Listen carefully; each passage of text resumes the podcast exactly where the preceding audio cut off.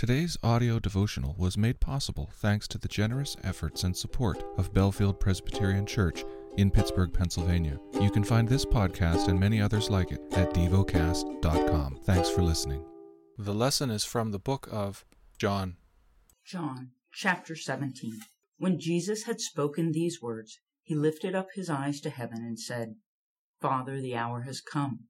Glorify your Son, that the Son may glorify you, since you have given him authority over all flesh, to give eternal life to all whom you have given him. And this is eternal life, that they know you, the only true God, and Jesus Christ, whom you have sent. I glorified you on earth, having accomplished the work that you gave me to do. And now, Father, glorify me in your own presence with the glory that I had with you before the world existed. I have manifested your name to the people whom you gave me out of the world. Yours they were, and you gave them to me, and they have kept your word. Now they know that everything that you have given me is from you. For I have given them the words that you gave me, and they have received them, and they have come to know you in truth that I came from you, and they have believed that you sent me. I am praying for them I am not praying for the world, but for those whom you have given me, for they are yours. All mine are yours, and yours are mine, and I am glorified in them. And I am no longer in the world, but they are in the world, and I am coming to you. Holy Father, keep them in your name, which you have given me, that they may be one, even as we are one. While I was with them, I kept them in your name, which you have given me. I have guarded them and not one of them has been lost except the son of destruction, that the scripture might be fulfilled. But now I am coming to you, and these things I speak in the world, that they may have my joy fulfilled in themselves. I have given them your word, and the world has hated them because they are not of the world, just as I am not of the world. I do not ask that you take them out of the world,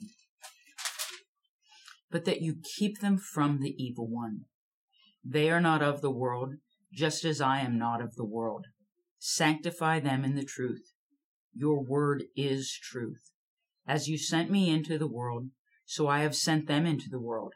And for their sake I consecrate myself, that they also may be sanctified in truth. I do not ask for these only, but also for those who will believe in me through their word that they may all be one, just as you, Father, are in me and I in you, that they also may be in us, so that the world may believe that you have sent me. The glory that you have given me I have given to them, that they may be one, even as we are one. I and them and you and me, that they may become one perfectly one, so that the world may know that you sent me and love them even as you love me. Father, I desire that they also, whom you have given me, may be with me where I am, to see my glory that you have given me because you loved me before the foundation of the world. O righteous Father, even though the world does not know you, I know you. And these know that you have sent me. I made known to them your name, and I will continue to make it known, that the love with which you have loved me may be in them, and I in them. Meditate and dwell on what you're paying attention to in God's Word. How has it connected with your heart or mind?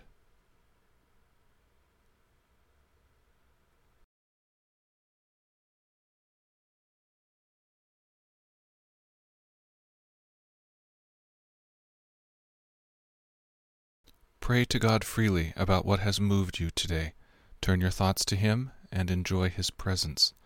We offer the following as prayer topic suggestions for renewal and refreshment throughout the church, for a missional passion to take hold in my church. Thank you for listening to DevoCast.